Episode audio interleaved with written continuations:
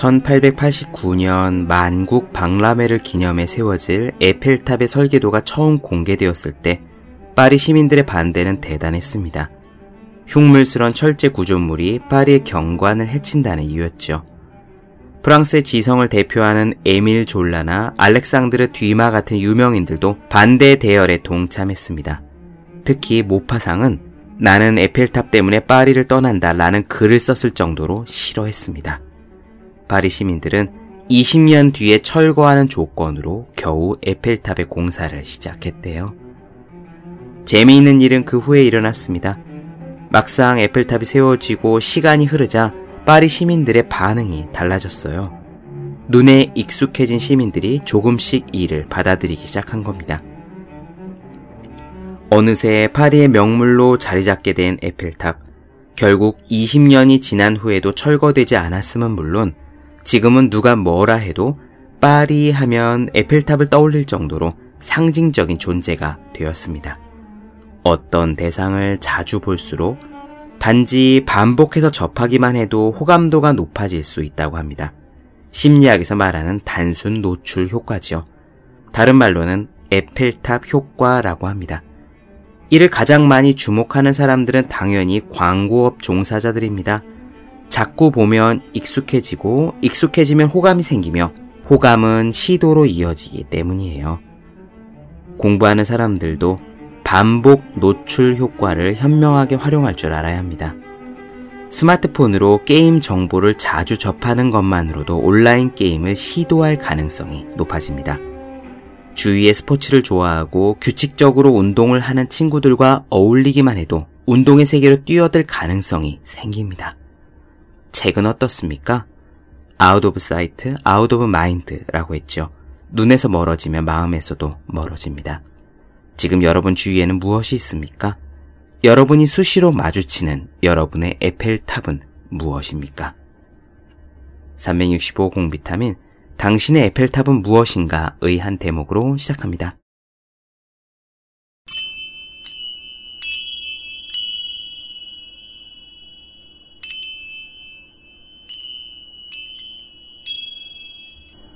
네, 안녕하세요. 본격 공부작업 팟캐스트 서울대는 어떻게 공부하는가 한지우입니다.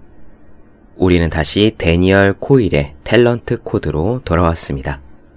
지난 시간에는 어떻게 반복을 해야 실력이 느는가에 대한 이야기를 했죠. 핵심은 정확하게 반복하는 것이었습니다. 기억나시나요? 신경세포인 뉴런에 정확한 신호를 보내고 그것을 반복할 때만 뉴런을 감싸고 있는 미엘린이 두꺼워져서 우리의 실력이 는다 라고 했었습니다.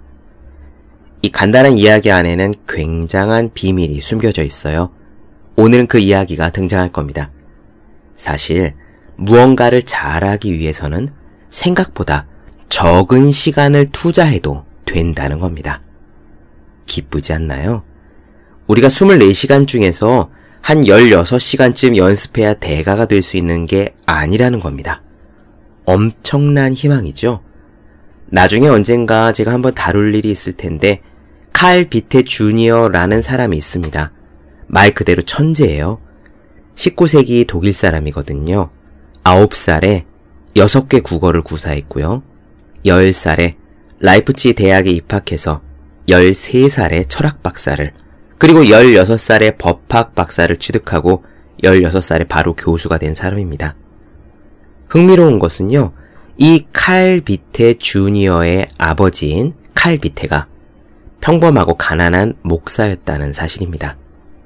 대신 아들을 잘 키워보겠다는 생각을 가지고 체계적으로 교육을 시켰고요. 실제로 아들이 성공을 거둔 거죠.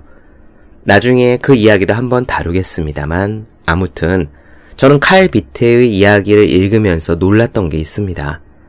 칼 비테가 실제로 공부한 시간은 하루에 몇 시간이 안 되었다는 거예요. 정말 깜짝 놀랐습니다. 저도 사실 영어를 잘 못하잖아요. 그런데 우리들 많은 사람들이 중고등학교 내내 영어를 배워도 원서를 읽는다던가 프리토킹이 불가능한 경우가 많지 않습니까? 정말 하루 종일 영어로 공부해도 말이에요. 그런데 어떻게 칼 밑에는 9살에 여섯 개의 언어를 할 물리적인 시간이 낫느냐. 그런 이야기가 있거든요. 칼비테가 외국어를 많이 한다는 소문이 도니까 실제로 유명한 외교관들이나 교수들이 와서 시험을 했답니다.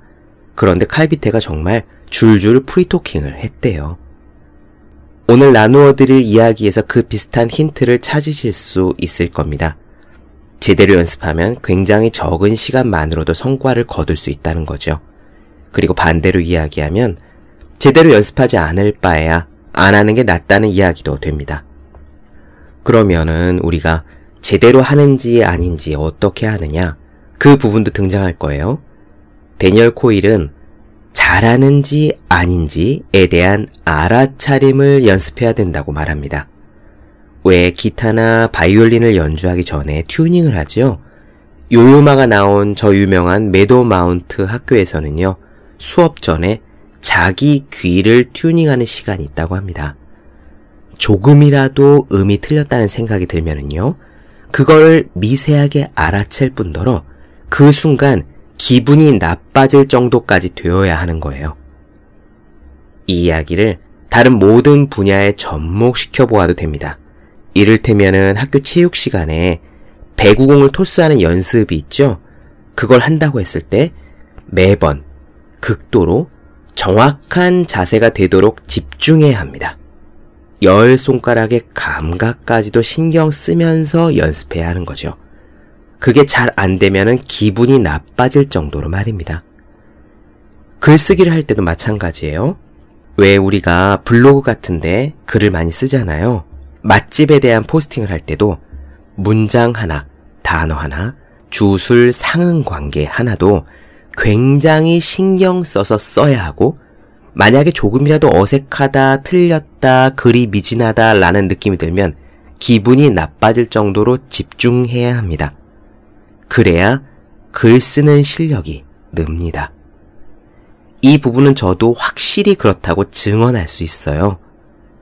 몇 년 동안 블로그를 써도 글 실력이 늘지 않는 사람은 그렇게 문장, 낱말 하나하나를 맞는지 틀리는지 자기가 더 잘 쓸 수 있는지 아닌지를 신경 쓰지 않고 그냥 쓰는 겁니다. 그렇게 쓰면 오래 해도 실력이 늘지 않지요. 이 부분은 제가 단언할 수 있습니다. 알아차리면서 하면 실력은 반드시 냅니다. 적어도 글쓰기에서는 확실히 그렇습니다. 그리고 데니얼 코일에 따르면은 그렇게 제대로 하면 별로 많은 시간을 쓰지 않아도 실력이 는답니다. 그럼 오늘의 이야기 시작해 보겠습니다.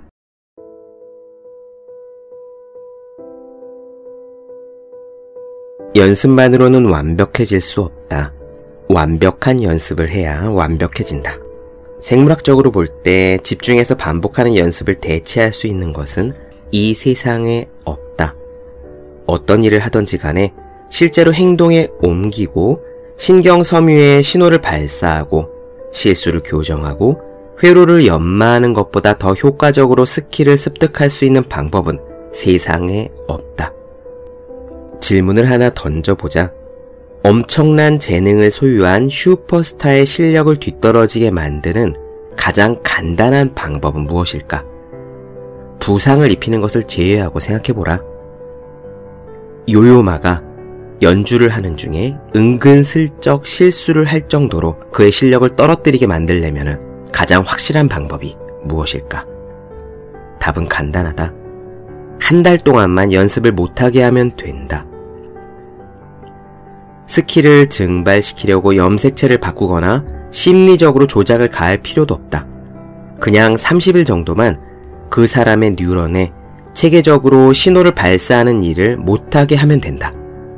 그들의 근육은 변하지 않을 것이다. 자랑스러운 유전자와 그의 성격도 변함없을 것이다. 그러나 그렇게만 하면 실력은 엄청난 타격을 입는다. 미엘린은 살아있는 조직이다. 우리 몸의 모든 부분이 그렇듯 미엘린 역시 소멸과 회복을 거친다. 바로 그렇기 때문에 매일 연습하는 것이 중요하다. 80대에도 연습을 게을리하지 않았던 거장 피아니스트 블라디미르 호로비츠는 이렇게 말했다. 하루 연습을 빼먹으면 내가 합니다.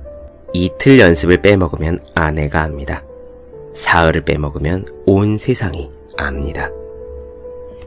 반복은 가치를 헤아릴 수 없을 뿐만 아니라 대체할 수도 없다. 하지만 몇 가지 경고할 점이 있다. 기존의 연습은 무조건 많이 할수록 좋다고 주장한다. 매일 A 마이너 코드를 100번 연주할 수도 있고 9번 아이언으로 100번 스윙을 할 수도 있다. 200번쯤 하면 두 배 더 실력이 빨리 늘까? 그러나 심층 연습은 이런 계산법을 따르지 않는다. 물론 많은 시간을 들이면 효과적이긴 하지만 그것은 스위트 스팟을 벗어나지 않은 채 집중적으로 회로를 설계하고 연마하는 경우에만 그렇다. 게다가 인간이 하루에 할 수 있는 심층 연습의 양에는 어떤 한계가 있는 듯 보인다. 에릭슨이 연구한 바에 따르면 피아니스트, 체스 선수, 소설가, 운동선수 등 세계적 수준의 전문가들 대부분이 하루에 3시간에서 5시간 정도 연습을 한다고 한다. 어떤 종류의 스킬이든지 간에 대체로 같다. 메도마운트 음악학교를 방문했을 때 마침 연습 요령이라는 새로운 강좌가 개설되어 있었다. 강좌에 등록한 10대 6명이 작은 연습실 오두막에 옹기종기 앉아 있었다. 활발한 성격의 강사는 전직 홀란드 교향악단의 콘서트 마스터였다. 그녀는 질문을 던졌다. 여러분 중에서 하루 5시간 이상 연습하는 사람이 몇 명이나 되나요? 그중 4명이 손을 들었다. 선생은 믿을 수 없다는 듯 고개를 절레절레 흔들었다. 대단하네요. 내가 여러분만큼 되려면 수억 년은 걸릴 겁니다. 나는 연습이 정말 싫어요. 연습은 정말 끔찍하다고요. 그래서 내가 어떻게 했는지 압니까? 가능한 한 연습을 생산적으로 만들려고 나 자신을 마구 밀어붙였습니다. 그럼 한 가지 더 물어봅시다. 여러분은 연습할 때 제일 먼저 무엇을 하죠? 질문을 받은 학생들은 이해할 수 없다는 표정으로 당연한 듯 대답했다. 튜닝을 조금 하고요. 가볍게 바흐를 좀 연주합니다. 대충 그런 식이에요. 그러자 선생은 학생들을 가만히 쳐다보았다. 그렇군요. 그건 미친 짓이에요. 그녀는 열변을 토하기 시작했다. 운동선수들이 그렇게 할 것 같습니까? 그냥 아무 생각 없이 슬슬 시작할까요? 여러분은 연주야말로 최고의 스포츠라는 점을 알아야 합니다. 여러분은 다들 운동선수예요. 다만 여러분의 운동장이 몇 센티미터 밖에 안 될 뿐입니다. 그래도 운동장은 운동장이고 여러분은 어떻게 해야 할지 확실히 알아야 하죠. 먼저 악기를 튜닝하고 그런 다음에는 여러분의 귀를 튜닝해야 합니다. 그러면서 선생은 실수했을 때 바로 감지할 수 있도록 정확한 위치에 자신을 세워야 한다고 설명했다. 실수를 피하려면 즉시 실수를 느낄 수 있을 정도로 집중력이 높아져 있어야 하는 것이다. 음정이 맞지 않은 현을 들으면 신경에 거슬려야 합니다. 아주 많이 거슬려야 해요. 여러분이 느껴야 하는 건 바로 그겁니다. 여러분이 정말로 연습해야 하는 건 집중력이죠. 그건 느낌입니다. 그렇다. 미엘리는 은밀히 움직이는 녀석이다.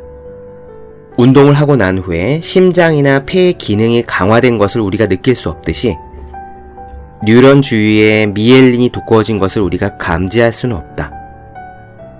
그러나 새로운 스킬을 습득하는 데 따르는 감정은 감출래야 감출 수가 없는데 이런 감정은 다른 사람들의 말을 통해서 감지하는 것이 가능하다. 어떤 감정이 들어야 실력이 늘고 있는 것일까? 나는 사람들에게 생산성이 극대화된 연습을 할 때 어떤 느낌이 드는지 적당한 단어를 골라달라고 말했다. 다음은 그들이 이야기한 단어들이다. 이 말들을 잘 들어보라. 여러분들이 연습할 때, 여러분들이 노력할 때, 이런 감정을 느끼는지 떠올려 보라.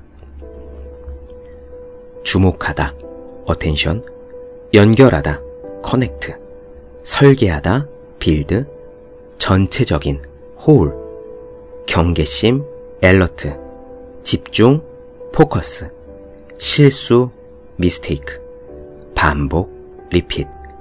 한계, 엣지, 각성, awake. 이러한 낱말의 리스트에는 뚜렷한 암시가 들어있다. 이런 느낌이다. 목표에 도달하는 듯 했다가 조금 못 미치고 다시 도달하려고 애쓰는 과정이 연상된다. 이런 단어들은 마치 암벽 등반가들이 쓰는 언어와 같다. 목적을 이루고자 긴장하는 느낌, 아슬아슬하게 못 미치는 느낌이 전해져 온다. 이것은 글렌 거츠가 연습이라는 책에서 설명했던 느낌과도 같다. 그는 이렇게 말했다. 날마다 음 하나하나를 연습할 때마다 똑같은 과제가 주어진다. 즉, 개념을 깨치고 위대한 경지에 도달하려고 애쓰지만 동시에 내가 원하는 그것이 손가락 사이로 슬며시 빠져나가는 느낌을 갖는 것. 그 근본적이고 인간적인 몸짓이 연습의 본질이다. 이 느낌은 sweet spot이라는 개념을 떠올리게 한다. sweet spot은 우리가 잡으려고 하는 것이 지금 잡을 수 있는 것보다 약간 위에 놓여 있는 지점이다. 다시 말해, 우리의 현재 능력을 살짝 초과함으로 절대 편안하지는 않지만 생산성이 가장 높은 지점인 것이다. 자연스럽다. 쉽다. 틀에 박혔다. 자동적이다. 같은 단어는 나는 생산성이 높은 연습을 하는 이들에게 단 한 번도 듣지 못했다. 심층 연습은 무턱대고 늘어지는 것이 아니다. 정확히 목적에 맞는 연습을 기울이는 것이다. 이러한 노력은 명확하게 다음의 네 단계를 따라간다. 첫째, 목적을 정한다. 둘째, 정한 목적을 이루려고 노력한다. 셋째, 목적과 현재 능력 간의 격차를 평가한다. 넷째, 다시 첫 번째 단계, 목적을 정하는 순서로 돌아간다. 메도마운트 음악교사는 이렇게 말했다. 대부분의 경우 꽤 빠른 시일 안에 연습의 가속도가 붙습니다. 내적으로 일어나는 변화 같아요. 학생들은 밖에서 해답을 찾기를 멈추고 내면으로 파고들죠. 무엇이 효과가 있고 무엇이 효과가 없는지 금세 알게 됩니다. 이것은 거짓으로 꾸미거나 빌릴 수도 없고 훔치거나 살 수도 없어요. 아주 정직한 작업이죠. 이런 식으로 교사들은 감출래야 감출 수 없는 징조를 찾으려고 학생들을 면밀하게 관찰한다. 악보에 휘갈겨 쓴 메모가 늘어난다든지, 갑자기 대화에 집중하는 강도가 달라지던지, 늘 하는 워밍업 시간에 평소와 다른 진지함을 보인다든지 하는 것이 모두 그런 징조다. 다른 바이올린 교사는 학생들이 걸어가는 방식에서 변화를 찾아낸다. 그는 이렇게 말했다. 이 학교에 처음 온 아이들은 거들먹거리면서 돌아다닙니다. 걸음걸이가 그렇죠. 그러다가 얼마쯤 지나면 더 이상 그렇게 걷지 않습니다. 아주 좋은 징조예요.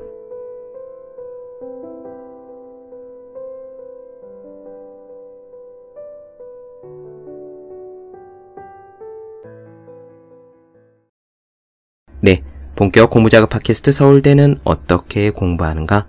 데니얼 코일의 탤런트 코드 나눠드렸습니다. 더 많은 이야기가 궁금하신 분들, 질문사항 있으신 분들은 제 네이버 블로그 생의 즐거운 편지, 다음 카카오 브런치 한지호의 브런치, 인스타그램에서 해시태그 서울대는 어떻게 공부하는가, 유튜브에서 서울대는 어떻게 공부하는가 검색해 주시면 좋겠습니다. 또 매일매일 공부하시는 분들, 여러분 주변에 매일매일 공부하시는 그분들을 위해서 보기만 해도 공부하고 싶어지는 365 공부 비타민을 선물해 주시면 좋겠습니다. 오늘은 여기까지 할게요. 저는 다음 시간에 뵙겠습니다. 여러분 모두 열심히 공부하십시오. 저도 열심히 하겠습니다.